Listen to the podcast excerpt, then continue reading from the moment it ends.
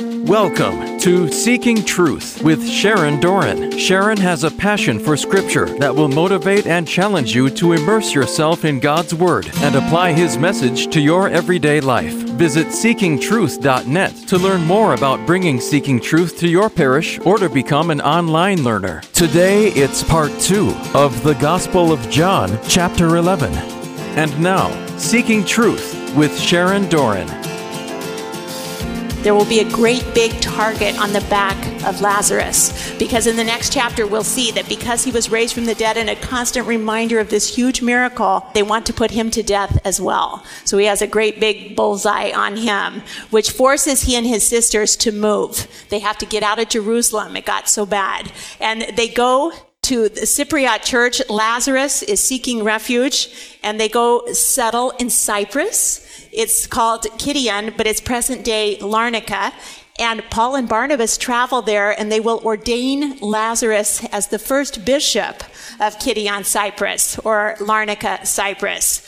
And Lazarus was very close to the Virgin Mary as well, because if he's a good friend of her sons, you know how that is. Mary loved him too, and, and the daughters.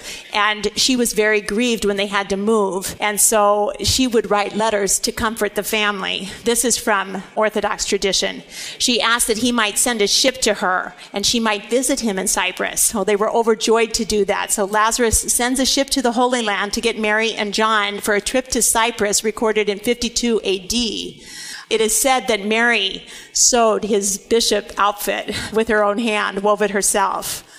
On this journey, they came up against a great storm in the ship and they're taken off course and they end up on the shores of a city called Ephesus. And they are unaware that divine providence had brought them there. Virgin Mary loved, she was so taken with the beauty of Ephesus, and she prayed to her son that this could be her garden devoted to prayer to fight the good fight of faith.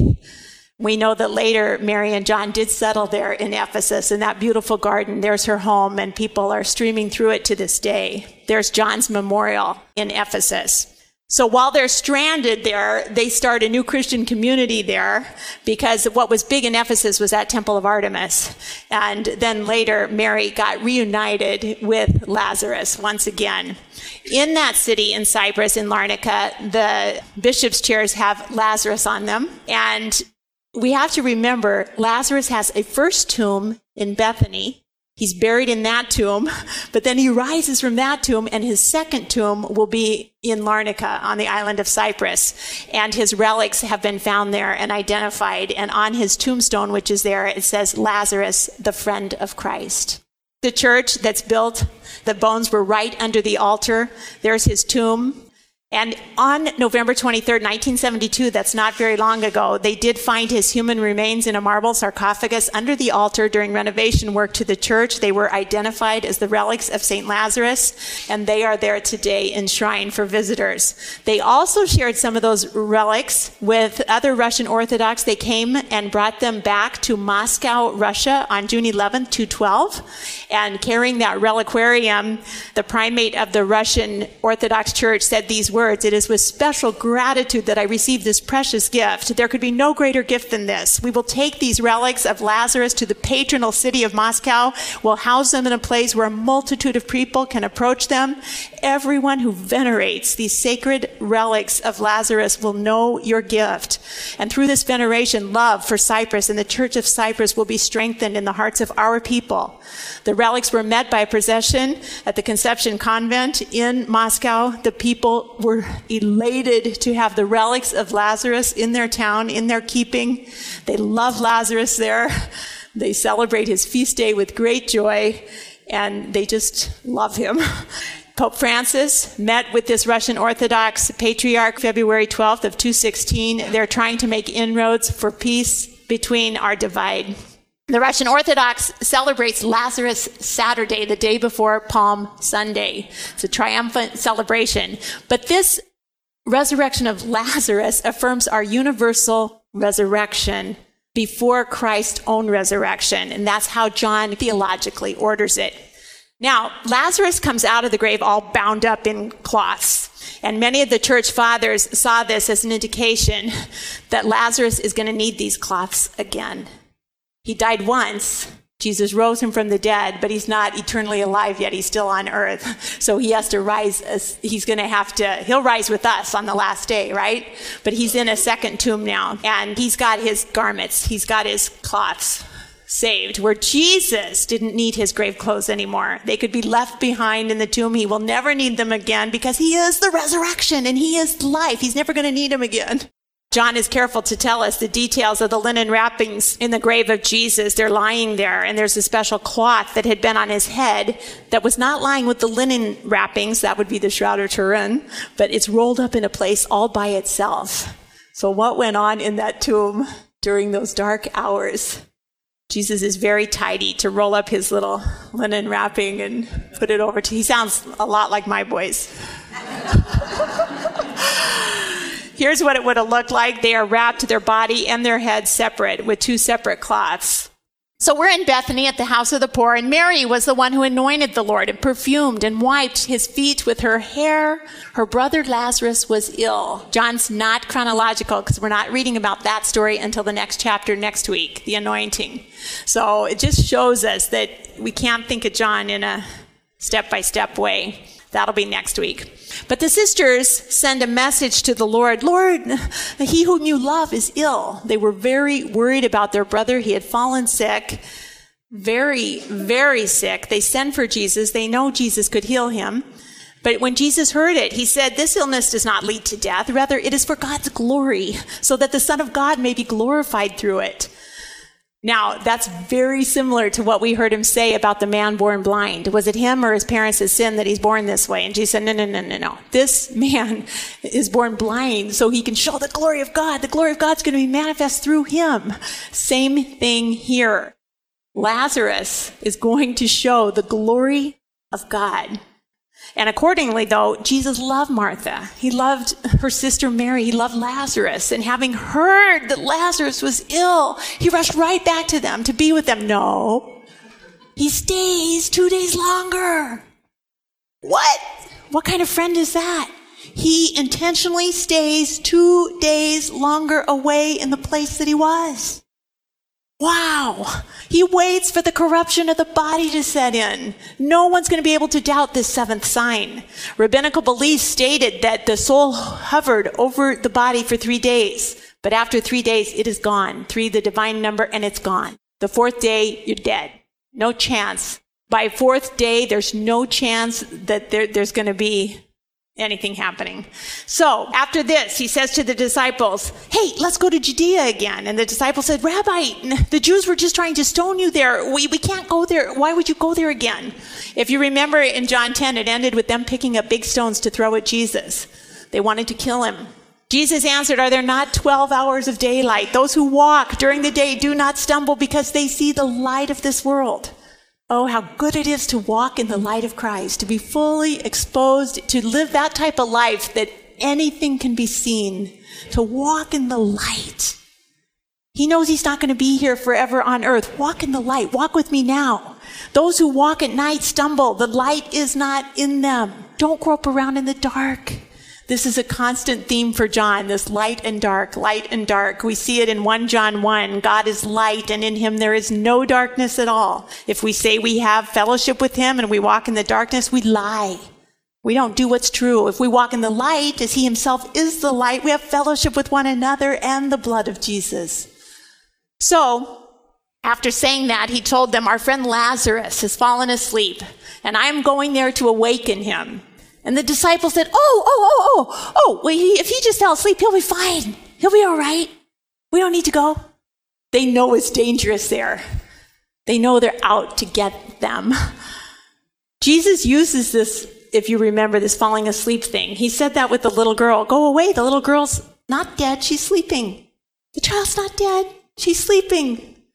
But this time was Lazarus he had been speaking about his death, but they thought he was referring merely to human sleep. So Jesus has to tell them plain out, Lazarus is dead. He's dead. For your sake, I'm glad I was not there, so you may believe. So he intentionally stayed away, so Lazarus could die for greater glory of God to be revealed. And Thomas, who was called twin, said to his fellow disciples, let us also go that we may die with him. right? That's a foreshadowing because guess what's ahead? Every single one will be martyred to their death. They will die with him. Everyone but Judas and John, who has a natural death. Here's Thomas, who said that. He gets speared four ways from all directions when he takes the gospel to India. Let us also go that we may die with him. Oh, yes, they will. Anytime in art you see a diagonal cross, it's St. Andrew. He was the first called in John's gospel. That's how he died. Peter, his brother, is also crucified, but he says, not the way my Lord died, put me upside down. He's upside down, crucified on a cross. This one I love, this painting. This is Bartholomew. He was skinned alive. You see him flaying his skin. They peeled all his skin off him and killed him that way. When Jesus arrived, they found Lazarus was already in the tomb for four days. Four days. Four days. That's no chance. Uh, no chance to be resuscitated. The soul has left by day four. It's over. Also, the stench, the decay had already set in. This is hot Mediterranean sun. Bodies rot and they rot quickly. The women put oil and spices to try to cover the stench. He is dead, dead, dead, dead as a doornail. Now, Bethany was near Jerusalem, two miles away. Many Jews had come to comfort Mary and Martha, to console them about the loss of Lazarus. Well, Lazarus was well known. Mary and Martha were well known. When Martha heard Jesus was coming, she went and met him, and Mary stayed home. Martha, the active one, runs. Mary stays. Martha said, Lord, if you would have been here, my brother would not have died. But even now I know that God will give you whatever you ask of him. And Jesus said to her, Your brother will rise again. Martha said, I know, I know he'll rise again on the resurrection of the last day. And Jesus said to her, I am the resurrection and the life. Those who believe in me, even though they die, will live. And everyone who lives and believes in me will never die. Wow. There is absolutely no death in Jesus Christ.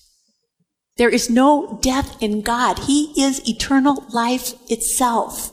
Death was never, ever, ever, ever, ever even supposed to enter the world. We were supposed to live immortally forever. There's no death in Jesus, especially when he conquered it here.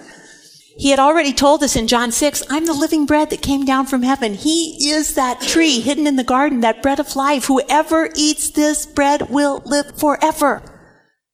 And if Adam and Eve would have eaten it with mortal sin on their soul, they would have lived forever. He knows that. Those who eat my flesh and drink my blood have eternal life, and what? I will raise them up on the last day. If you eat my flesh and drink my blood, you will have eternal life forever. Because he's the bread of life, he's the tree of life. Every time we go up there, we should remember that. Jesus said to her, Your brother will rise again. Martha said, I know, on the last day. And he said, I am the resurrection and life. Do you believe this, Martha? Do you believe this? And I'm asking each one of you, do you believe this? One lady is nodding her head. one lady believes this. Do you believe this? Yes. Really? It's hard to believe. Good. I'm glad you do because it's what we got to teach our children so they're not afraid of death. This is our hope. Death is a passing. Death is going through the gate. Death is going through the veil. We have to do it to get there, to get there, to get there. Lori's already there. Mary told me it's the second anniversary of Lori's death today. Lori's there. That's where we're all going. Lori's there. Her husband's there. And their kids are sad and their kids are grieving still with their aunt who loved her just like Mary and Martha and Lazarus and Jesus. Martha said to him, Yes, Lord, I believe. I believe that you are the Messiah, the Son of God who is coming into the world. That's a huge statement of faith. She's not even an apostle. Peter said that. Peter said that. And Jesus said, Peter, flesh and blood did not reveal that to you. My Father in heaven revealed that to you. She's saying that. She's a woman. John Paul II says in his letter on the dignity and vocation of women that this conversation that Jesus has with Martha is one of the most important in all the gospel. When she said this, she went back and called her sister Mary and told her privately, the teacher's calling for you.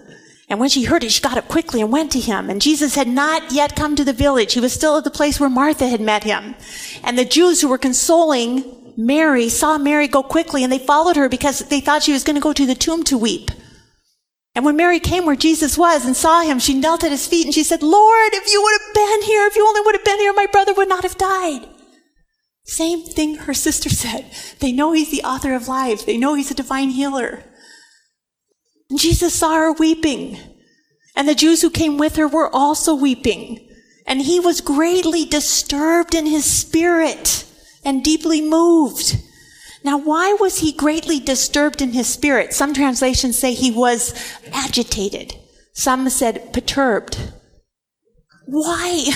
You think Jesus wanted to put these girls, these ladies through this? They are weeping, they are crying, they are grieving. And he knew all along. He stayed longer, extra two days, because he knows what he's going to do. He's going to raise them from the dead. But he lets them go through this horrible, horrible grief, and he loves them, and he sees them crying. Do you, is this some kind of sick joke? No. This is what we have to do too. We have to go through death to get to life. He's teaching us. It agitates him. The whole thing about death agitates him because it was never supposed to happen. Death is Satan's realm. Life is his realm. We have to go through this. He had to let them go through it. We're going to have to grieve. But we got to tell our kids don't cry for me too long. A little bit. and plan a good funeral with good music and all that. But do you know where I'm going? Do you know where I'm going? Because I know where I'm going. And do you know how much hope that gives the family?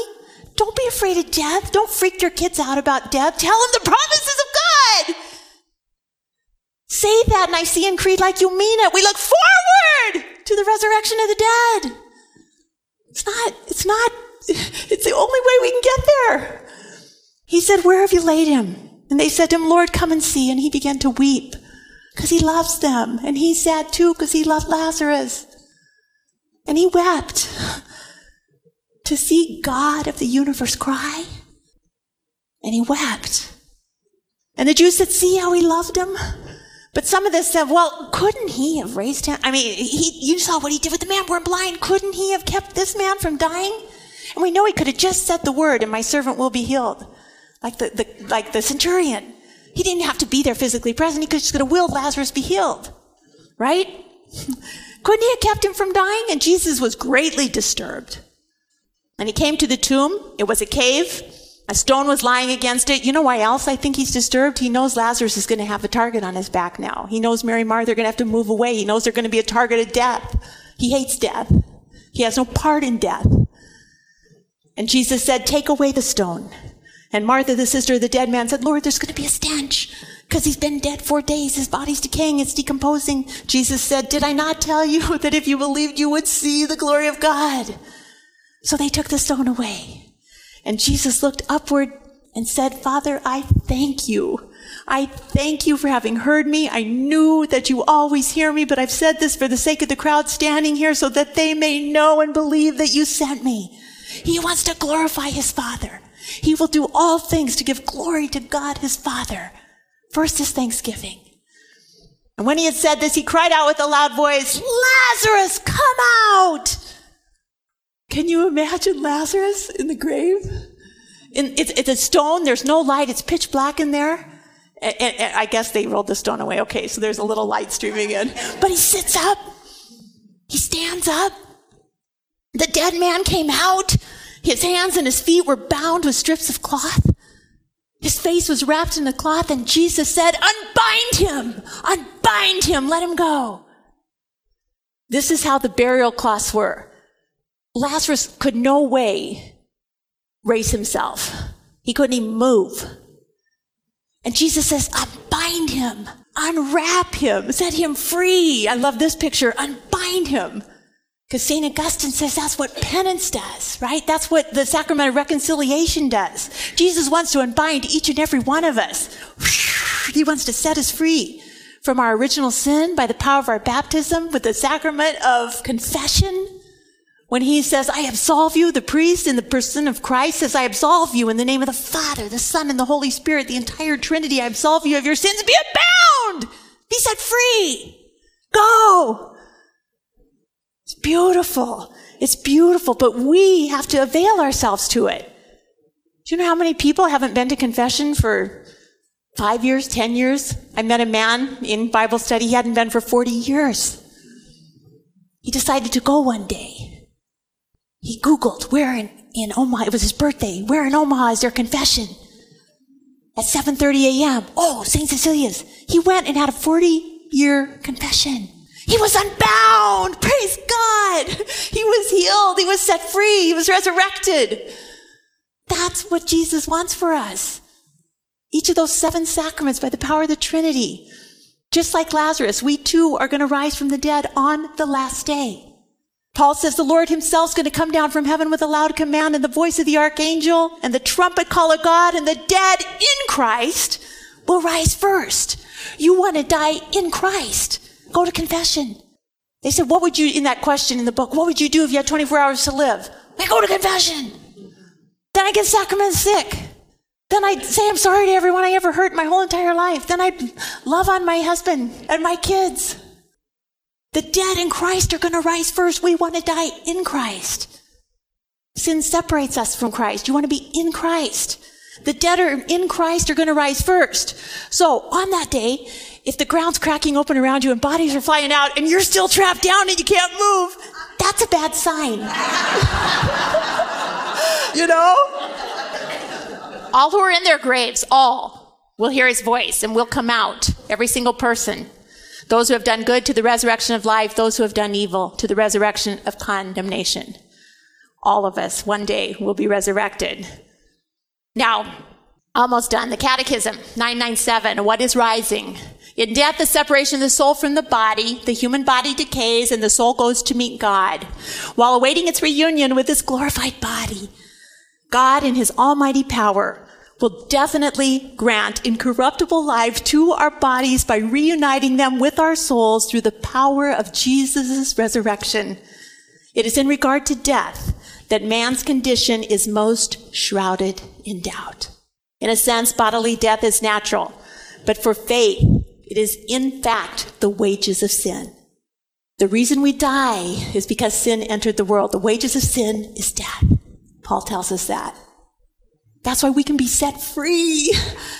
And we don't have to be afraid of death if we're out of sin, if we're in Christ. For those who die in Christ, in Christ's grace, it's a participation in the death of the Lord so that we can also share in his resurrection. So this is not mercy killing. This is a deception. This isn't right. This is snatching a soul at the end, not trusting God for his perfect timing. God will give us our last breath. Jesus raised Lazarus, but who raised Jesus? Who raised Jesus from the dead? The Father, the Son, the Spirit, the Trinity? Yes, yes, yes, yes! God the Father? Yes, check. Ephesians, God put this power to work in Christ when he raised him from the dead. To the Galatians, God the Father raised Jesus from the dead. How about God the Son? Was he involved? Yes. Jesus said, destroy this temple and in three days I will raise it. I lay down my life so that I can take it up again. I have power to lay it down. I have power to take it up again. God the Holy Spirit? Uh huh. In Him, the Spirit of Him who raised Jesus from the dead dwells in you. He who raised Christ from the dead will give you life through His Spirit. Jesus was declared to be the Son of God with power according to the Spirit of holiness by resurrection from the dead. So all three, the Father, the Son, and the Holy Spirit, the Trinity, it's one God, three persons. The three divine persons act together as one to manifest their own proper characteristics. The Father raised up Christ his Son by doing so perfectly introduced the Son's humanity, including his body, into the Trinity. Jesus Christ in this hypostatic union, his body, his human body is going to be forever in the Trinity. He takes on a body. Our bodies are so important. That's why John Paul wrote Theology of the Body. The body shows us God's plan. And God, the power and the spirit of holiness. So all three are involved. How about the ascension? Jesus just, that just, the power of that, that again is the Trinity. Christ's ascension marks the definitive entrance of Jesus' humanity into God's heavenly domain whence he came. And how about the assumption? Ascension is different than assumption. You're being assumed. Someone has to assume you. You're not just ascending, you're being assumed. The assumption of the Blessed Virgin is a singular participation in her son's resurrection and an anticipation of the resurrection of every other Christian believer. She gives us hope. She gives us hope. This is infallible dogma of Pius Twelfth, the Immaculate Mother of God, the Ever Virgin Mary, having completed the course of her earthly life, was assumed body and soul into heavenly glory. She's 100% human creature like us. There are no relics of Mary because her body's not here. It's gone. It's been assumed into the heavenly realm, assumed body and soul into heavenly glory. She is crowned Queen of heaven and Queen of earth. And she makes constant intercession for us, for you and you and you and you and your kids and your grandkids and your grandkids' kids. That's what she does because she's the mother of all the living the truly living, the spiritually alive, the baptized. And she knows our needs even before we know them. We don't even know what's coming down the pike. She does. She's got you covered. She intuits it. Just like she did at Cana. They have no wine. She is our hope. We look for the resurrection. We look forward to the resurrection of the dead and the life of the world to come. Amen. Let's pray. Lord Jesus, Thank you for being the resurrection and thank you for being the eternal life of the world. Ah, there is no death in you. You are life, eternal life. You only want life for us. Choose life and live, you told us in Exodus, in Deuteronomy. Choose life and live. May we be people of the gospel of life. May we not fear death because we know what's behind the veil, the hope of eternal life with you. We have to pass through it and we have to trust you and we have to surrender, but we have examples like Lazarus and Mary who have gone before as creatures. And so we praise you and thank you for that hope. We pray for our loved ones who have died before us. We pray for their souls. We pray that they are there with you waiting for us. And we thank you for faith, hope, and love. Tonight, hope, hope, hope hope of eternal life with you. Amen. In the name of the Father, and the Son, and the Holy Spirit. Amen. That was part two of the Gospel of John, chapter 11, on Seeking Truth with Sharon Doran. To learn more about Seeking Truth Bible studies, visit seekingtruth.net. Tune in next time for more Seeking Truth with Sharon Doran.